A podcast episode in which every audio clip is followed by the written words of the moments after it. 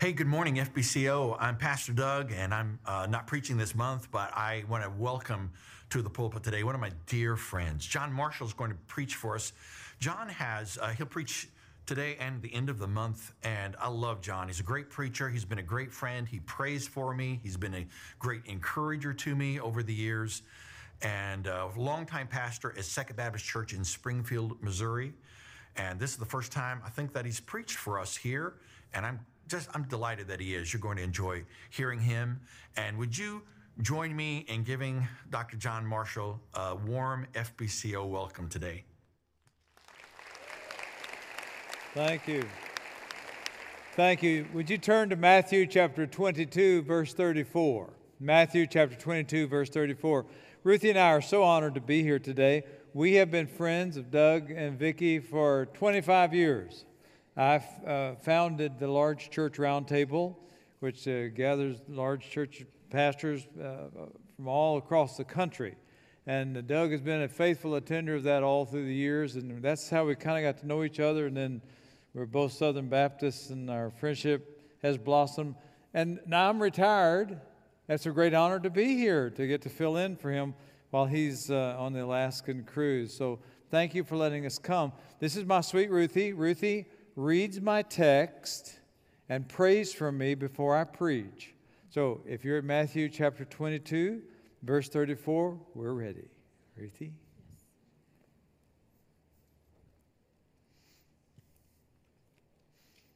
Would you please stand for the reading of God's beautiful word?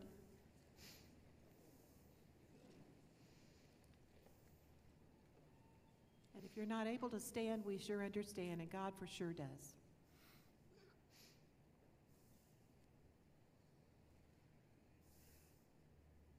These are my favorite verses in the Bible. When the Pharisees heard that Jesus had silenced the Sadducees, they came together. And one of them, an expert in the law, asked a question to test Jesus Teacher, which command in the law is the greatest? And Jesus said to him, Love the Lord your God with all your heart and all your soul and with all your mind. This is the greatest and most important command. The second is like it love your neighbor as yourself. All the law and the prophet depend on these two commands. Would you please pray with me? Oh, precious dear Father, how, how dear it is to be here with your people in this place, to worship and hear, to be able to sing praises to you. And good Father, if Dr. Cease is there, send someone to tell him that Ruth and John heard a song this morning that it's God's breath in our lungs, and it took us back to when our son was born and he let out his first cry. And Dr. Cease, bless his loving, loving soul, said, Pastor, that's God's breath. That's God's air in his lungs. That's right. Can someone hug him, precious Lord? Could they just tell him we will never forget?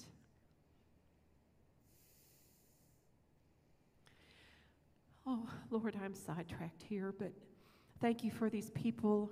Thank you for this opportunity. Thank you for these wonderful songs and praise. Oh, thank you for the people that are standing here. Some of them, you, I'm sure, love you all the time, and some of them may be part of the time, and some of them may be really doubtful. Let their faith be strengthened this day. Let the valley that some may be in, oh, let them know, Lord, there's no valley as deep as you. We will always find you there when we need you. I pray for John as he preaches this morning that you will still his heart. Amen. Give him courage. Give him peace. Give him connection with you and with these people. Let the words he speaks come straight from your heart to our hearts. And Lord, make our feet not want to stand still until we can be out and about in this community and our world meeting people you put in our path. May we shine a light, the light of your love, the light of your glory, the story of your mercy and your grace and forgiveness. And dear one, we will never forget. We are never worthy, could never be, but thank you for the cross. Amen. Thank you, thank you for the cross. Amen. Amen. You may be seated.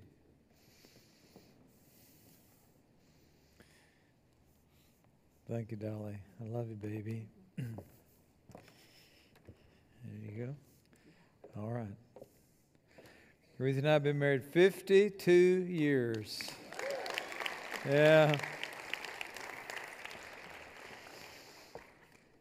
The Jews had 613 laws based on the Old Testament. The 613th law was the law of the bird's nest. You don't kill a mother bird and babies at the same time. That was the bottom. The first commandment was, You shall love the Lord your God with all your heart, soul, and mind. Luke adds, and strength. And so when Jesus was asked the question, he's just telling them what they already knew. There's only one thing there's only one thing you need to know in first place, and that is to love God. And what Jesus is saying is, He's saying it is impossible, it is possible for you to have one thought that is so absorbing, that is so overwhelming, that all other thoughts fade away. It is possible. It is possible for you to have an obsession that is so overwhelming that all the other things just sort of fall off the table sometimes. That's what Jesus is saying about loving God. He's not talking to super saints here. He's not talking to superheroes. He's talking to you and to me, to ordinary, everyday, just common people. And he's saying, This is what it means to be a Christ follower. This is what it means to be one who loves the Lord. You love God more than anything else in the world, and you were created to do this. This is not meant to be hard. This is not meant to be something difficult. This is something that you were created to do. You have it in you by the power of the Holy Spirit. If you're born again, the Holy Spirit is in you you have within you dwelling that power source that can help you to love God with all of your heart, all your soul, all your mind, and all of your strength. The call to be a Christian is to love God more than anything else in the world. Jesus is reminding us that we are called to something greater than ourselves. For believers, there is only one first right thing. Are you ready for it? If somebody asks you what your purpose as a Christian, you ought to be able to answer that immediately. There should not be one hesitation. There are a lot of other things you're supposed to do number two, number three, number four, and down the list. There's only one, one. There's only one, number one. And always keep it first of all. The grand purpose of life is to please and pursue God. Now, in heaven, angels around the throne say over and over again, they do not say God is love. They do not say God is faithful. They do not say God is true. In heaven, the number one trait of God, the number one most important thing about God that they say over and over again is holy, holy, holy. Now, since Hebrew is the language of heaven, Hebrew does not have qualifiers. There's no way in Hebrew to say holy, holier, holiest. So to emphasize something, you repeat it, like Jesus would say, Verily, verily, I say to you, or truly, truly, I say to you. That's the way the Hebrews would do it. Well, in other words, in heaven, what the angels are saying, if they spoke English, it would be holy, holier, holiest. And the word holy means separate, it means distinct, unique.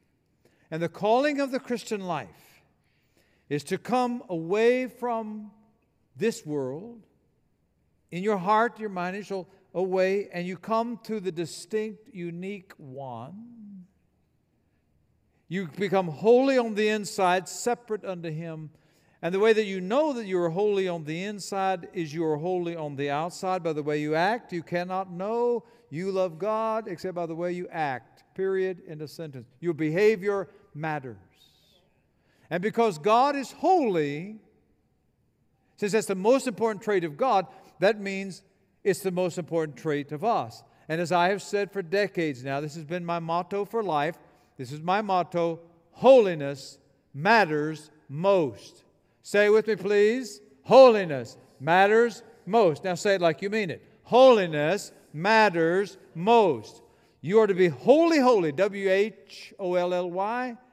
H O L Y. Holy, holy. Completely, totally, inwardly, yielding unto Him, calling unto Him, moving in that direction, resulting in an outward holiness that the world can see and you can see to yourself that you truly do love God. And every one of you in this room, there's no exception to this rule. You were created to love God. You can do this. This is your birthright. This is who you are. You were made to love God.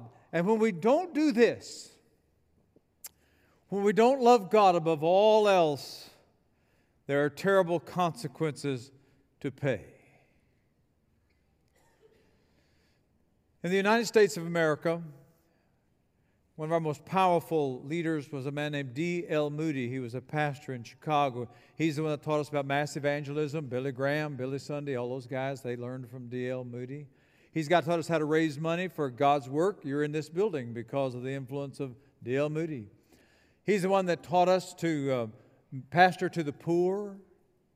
He had a church full of poor people in Chicago. He was one of the first to really have a huge church full of poor people. He taught us how to care for the poor. He taught us how to win souls. D.L. Moody, once he became a Christian, made a commitment he'd witness to somebody every day of his life, and he did. To the end of his life, folks, we're talking decades. He lived right outside of a place where there was a gathering community in Chicago where there were these gas lights, and people would come and they would gather around. And every night, there were many nights he would start to go to bed, and he'd remember he had witnessed someone. He'd put his clothes back on, he'd go down, and he'd witness somebody. There's never been anybody in American history like D.L. Moody. But Moody did not become a Christian until he was an adult. And one day when he was a teenager, he was out in the field hoeing corn with an old man. And suddenly the old man began to weep, just to cry. And Moody, the teenager, he said, What's wrong? And, and so the man told him the story of his life. Years before, when the old man was young like DL, he said he'd leave home to make his fortune, and his mama said to him, Son, seek first the kingdom of God.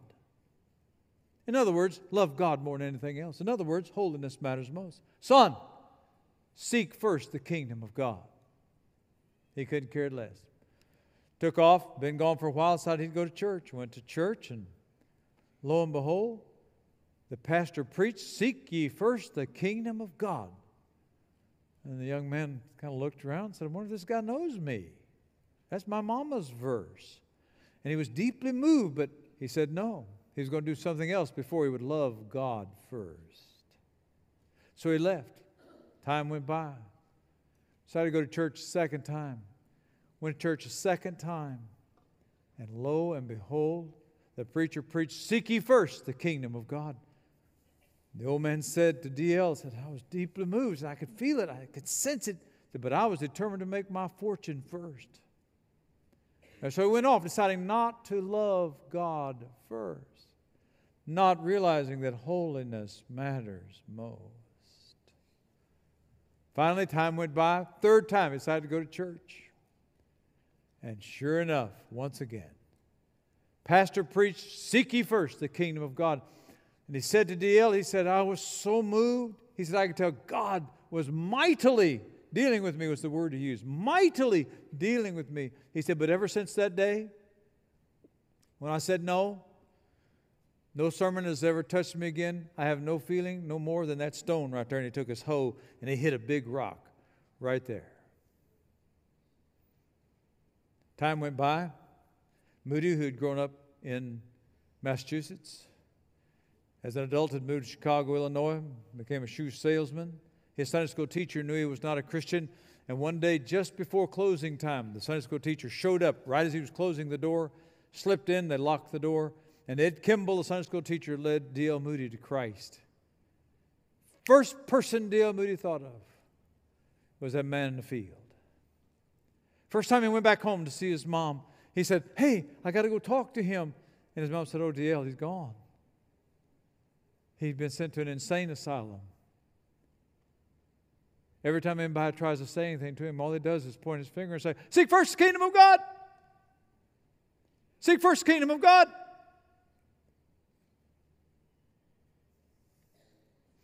Years went by. Dale was back home visiting his mom years later. And mom said, Oh, by the way, D.L., he's come home to die. They've sent him home.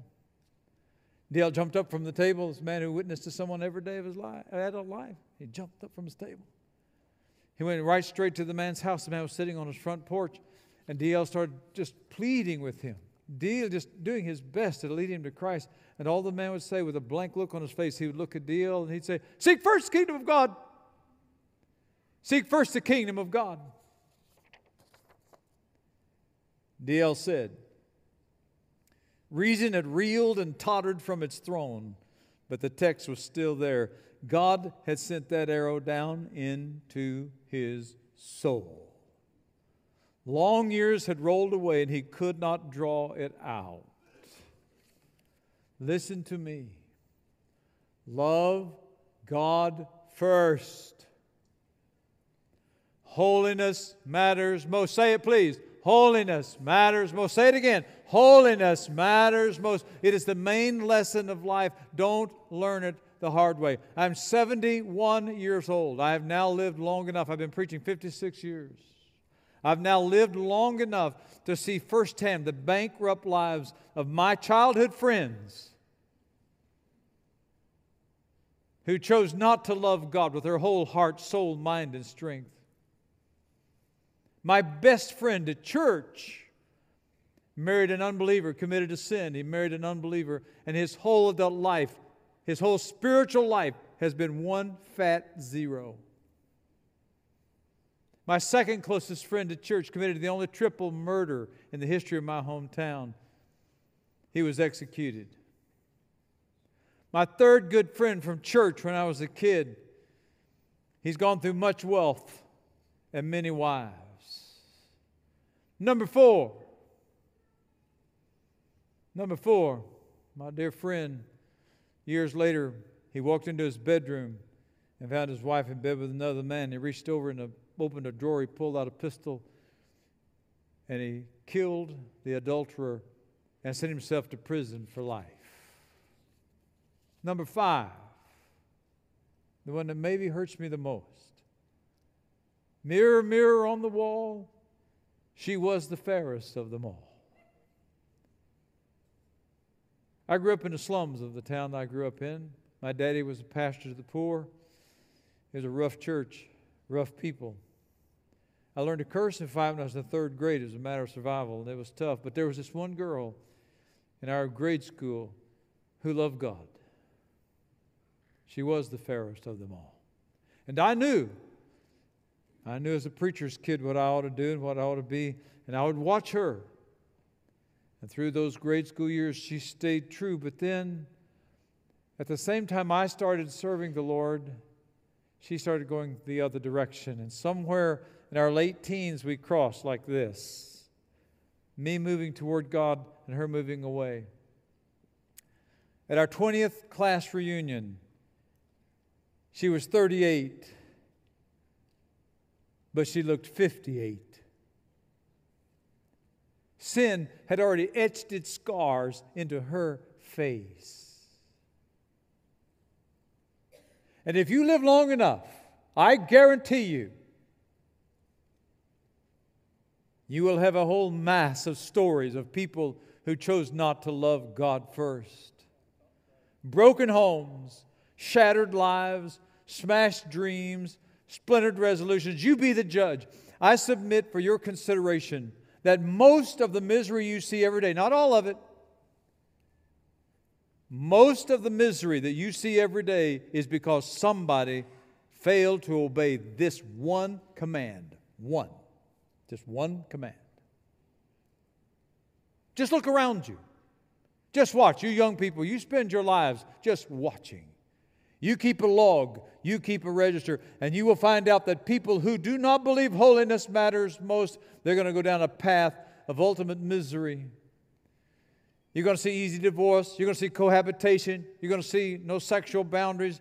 You're going to see no absolutes. You're going to see absentee fathers, the number one social problem of our culture. You're going to see all kinds of things because, solely because, someone decided not to love God with their whole heart, soul, mind, and strength. Now, now let me tell you where this really hits the road.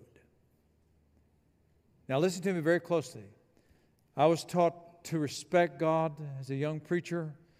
I was taught to never make him a part of a joke. I was taught never to be disrespectful. So I'm going to tell you something now that's, that you have to listen to every word to understand what I'm saying. Now, listen to me very closely. When God is not the first love of our life, now listen to me, when God is not number one, He becomes on a functional level our antagonist rather than protagonist. He becomes our foe, not our friend. Our hinderer, not our helper. Because if you don't love God first, your whole life God's trying to get you to move this way or that way, and you keep thinking you're going in the ditch and God is the one pushing you toward loving Him, doing what He can. And so, in essence, God becomes your foe rather than your friend. And the result is disaster. Life gets out of kilter, it spins out of control, and everything just swirls into chaos because you forgot to love God first. And listen, life is hard enough without having God against you. You don't want to spend your life not loving God first, and Him spending life pushing you and trying to get you to come in the direction He wants you to go when you're going somewhere else and you're wondering why things are not going well. Let's not compound our misery. Loving God first is so important because it is this union with Him. It is loving Him, being in love with the Lord. That's how He conveys to us the strength to live the Christian life. One of the biggest mistakes I've seen in all my years of ministry one of the biggest mistakes is people try to live the Christian life trying to get stuff from God. God, give me love. God, give me peace. God, give me joy. God, whoa, time out. Wait a minute. No. It's as if you think God puts love and joy and peace on a shelf, and you go, Oh God, I need more love. Oh God, no, no, no, stop it. Stop it. All the blessings and power of God come by osmosis. It is as you are one with Him, it is in the relationship that the love flows from Him to you. And you say, Now, Lord, give me peace. You're saying, Lord, draw me closer to you. Lord, give me joy. You're saying, you're not saying joy is over in a vault somewhere and you got to beg God to get it. You're saying, Lord, would you please make me so close to you that this osmosis happens, that joy flows across the fiber, the membrane between me and you. Vibrant Christian living is not as much extracted from Him as much as it is a byproduct of our loving Him. So, in the ordinary routines of daily life, learn to commune. When you stop at a red light, let your mind go up to Him. When you go to bed at night, make sure the last thought of your day is Him. When you wake up in the middle of the night and you can't go back to sleep, you make sure that you make your insomnia an altar of prayer and you love Him. And in the morning, before you put your feet on the floor, you tell Jesus you love Him. You say something about your walk. You pray a prayer asking Him to make the communion sweeter, to have His love and His joy and His peace. You were created to do this. I'm not talking about something weird. or something hard. You were created to do this. You were created to love God first. Above everything else, you can do this by the power of the Holy Spirit within you. Holiness matters most. Say it, please. Holiness matters most. Say it again. Holiness matters most. You must come to live in His presence, to enjoy Him, and to love Him. We do not believe, now listen to me. We as Christians, we do not believe that words in and of themselves have magical powers. we do not believe in abracadabra, please and thank you, stuff like that. Words to us, our prayers, the words in our prayer, they have power only if the words are an extension of a love that's flowing from within. If they're, they're the surfboard on top of a wave, the words have meaning only if the love is coming. We must love God's first. Our faith is in God, not in our words, not in magic. The power is in the relationship, not in what we say. And if we do not have this vital communion, if we do not have this sense at the stoplight, like I said, before you put your feet in the bed, when you wake up in the middle of the night, when you're standing in line for something, if your mind is not going up, if you don't have that sense of vital communion with God, then your words are going to rise no higher than that ceiling right there. It is the relationship that matters. It is realizing His nearness, sensing He is close, consciously loving Him. Knowing in your mind if someone walks up to you and says, What's the most important thing? To please pursue God, to love Him more than anything else. Holiness matters most. You know it and you get it. Now, how important is this? Let me tell you how important this is. When you became a Christian and you finally yielded your life to do the Lord's work, let's say you were going to lead a youth group, you're going to teach a group, you're going to, whatever you're going to do, just something you're going to do, you're going to sing in the praise team, whatever, whatever. You give your life to the Lord. When you first started, you were probably so scared to do it, you knew you had to depend on God. There was communion. You, you were talking to the Lord. You were praying to Him. You were saying, Oh Lord, you got to help me. But now watch this. Here's what happens. As time goes by, you stay as good as you were. You're still as good a singer. You're still as good a Sunday school teacher. You're still as good a preacher. But as time goes by, the great danger is you're not staying as close to Him as you were. You're not praying as hard as you did back then. The relationship is not as close, not as tight. And so time goes by, and this is what happens. I'm a mathematician by training. I have a college degree in mathematics. I call this, I call this the triangle of grace right here. This is the triangle of grace. This is where God, by His grace, let you continue to do well, let you continue to succeed. But you know, you hear a sermon like this, and you know, you know that you're going down like this. This is why, really, no one ever actually falls into sin, really. It looks like they do. See, people are up here, the performance is up here, and it looks like they fall almost without exception. They don't fall into sin, they step one step into sin. They go from doing things in the spirit to doing them in the flesh. And then the sin happens. When I was a young preacher, 27 years old, I arrived at a church in St. Louis, Missouri.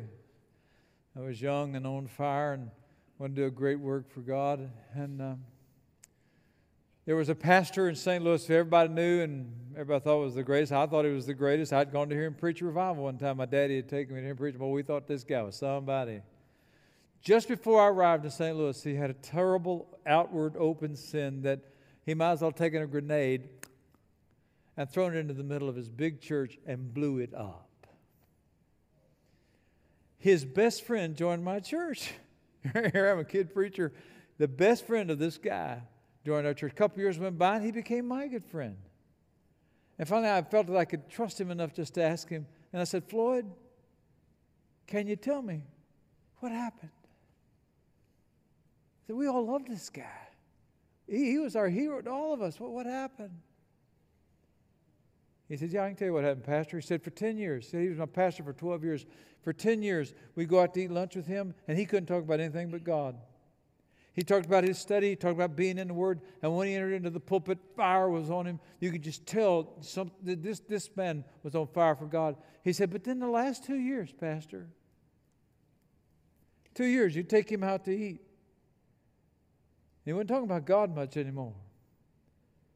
The sermons became kind of stale, they weren't the same. He said, So when he sinned to all the world, it was a huge surprise to them. But to those of us that knew him well, we had known for a long time something was wrong. See, that's the triangle of grace. Where are you on the triangle of grace? Are you here? Or you maybe here and the Lord's going to give you grace for a couple of years to keep doing well? Or are you here and maybe we're closer to disaster than we realize?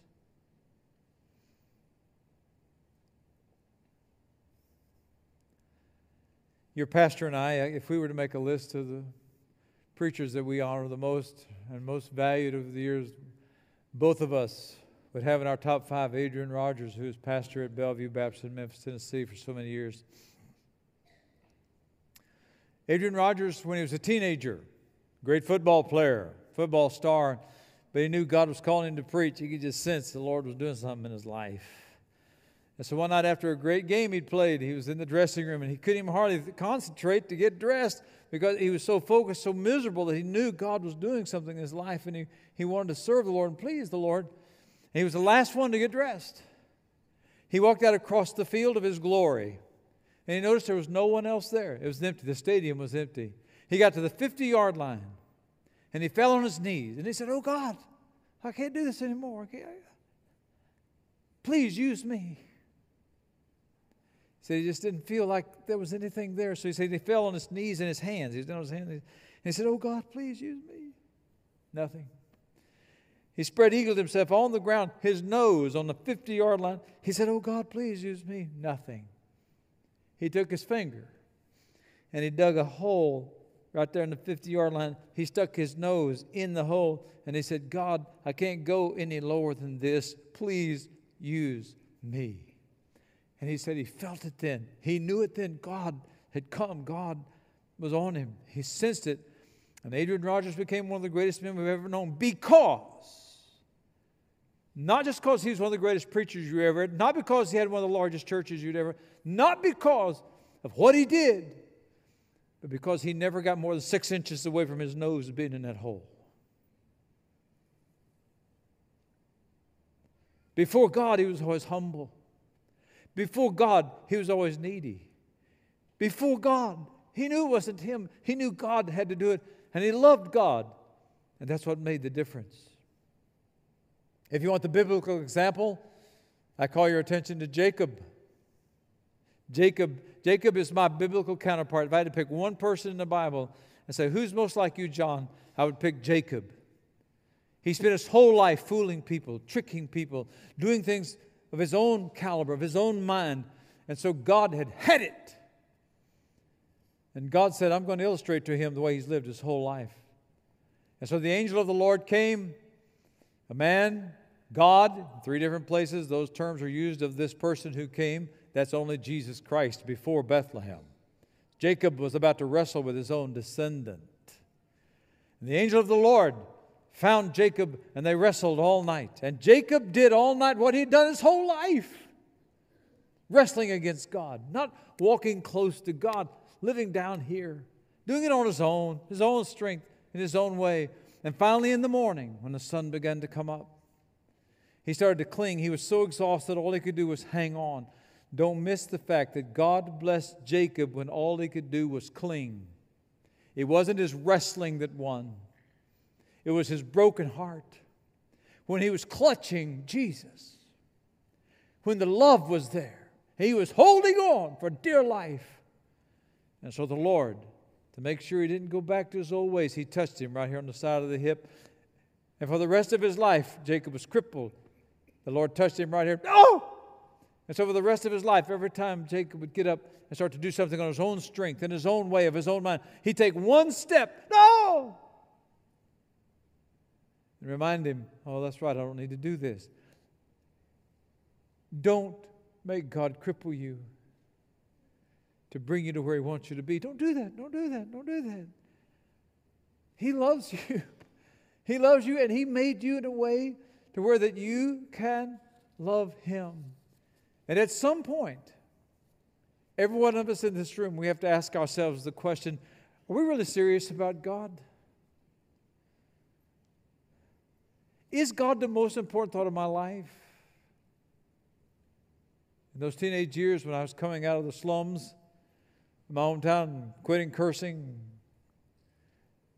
quitting being mean and fighting, and trying to decide what direction am I going to go. I had choices. I had to make a decision. The one choice I had to make was God going to be number one? Was God going to be over everything else? Was I going to love him no matter what? Was he going to? That, that, that is the most important question that ever enters our mind. Are we serious about God? Do we think about him? Do we care about him? Do we love him? He is worthy. Or oh, as Ruthie prayed, Ruthie has told me for years that she goes to heaven before I do. She says, John, look for me at the feet of Jesus, saying, Thank you for the cross. Thank you for the cross. Thank you for the cross.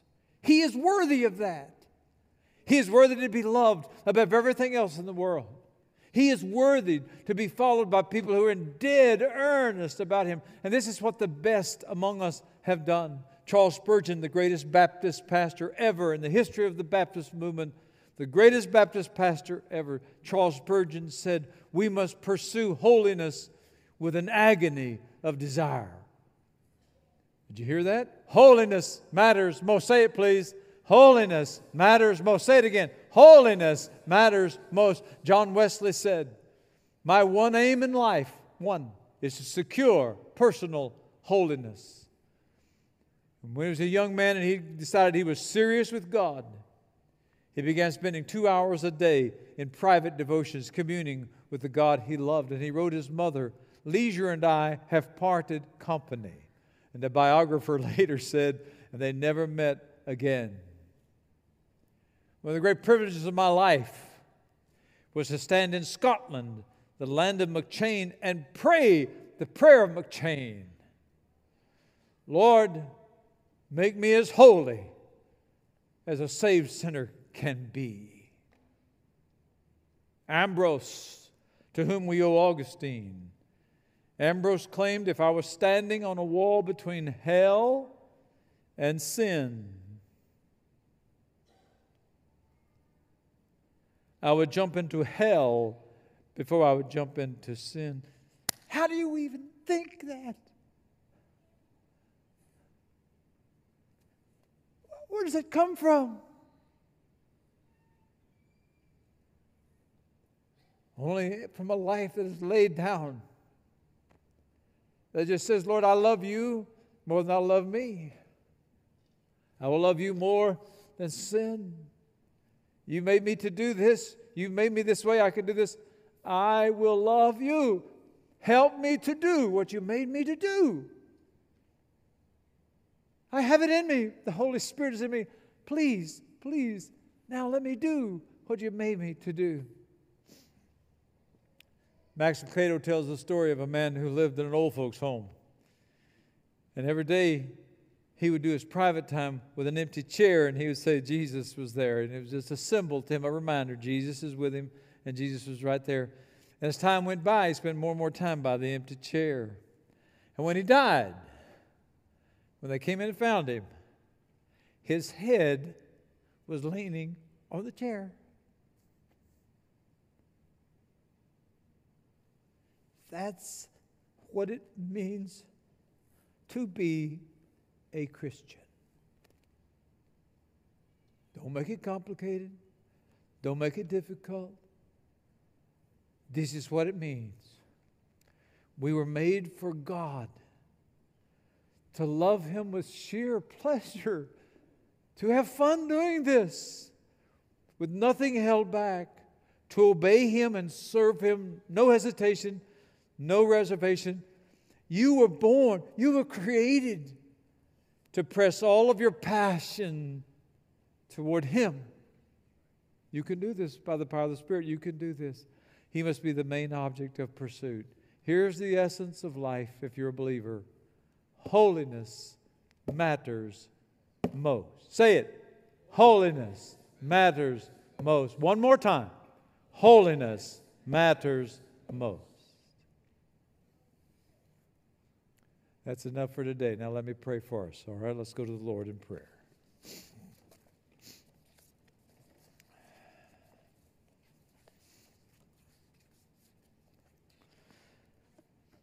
Father, without the anointing of your Holy Spirit, this sermon is just legalism, just pure, pure legalism, trying to do it of our own and our own strength. But Father, but Father, this is not legalism. This is what you made us to be and to do. This is what you created us for. This is us. And you sent your Holy Spirit to live within us to make us not only do it, but want to do it and enjoy doing it celebrate doing. So help us, Father. Help us, Father, to remember that your Son commanded us to love you first. And so we, we, we want to do that. We want to obey.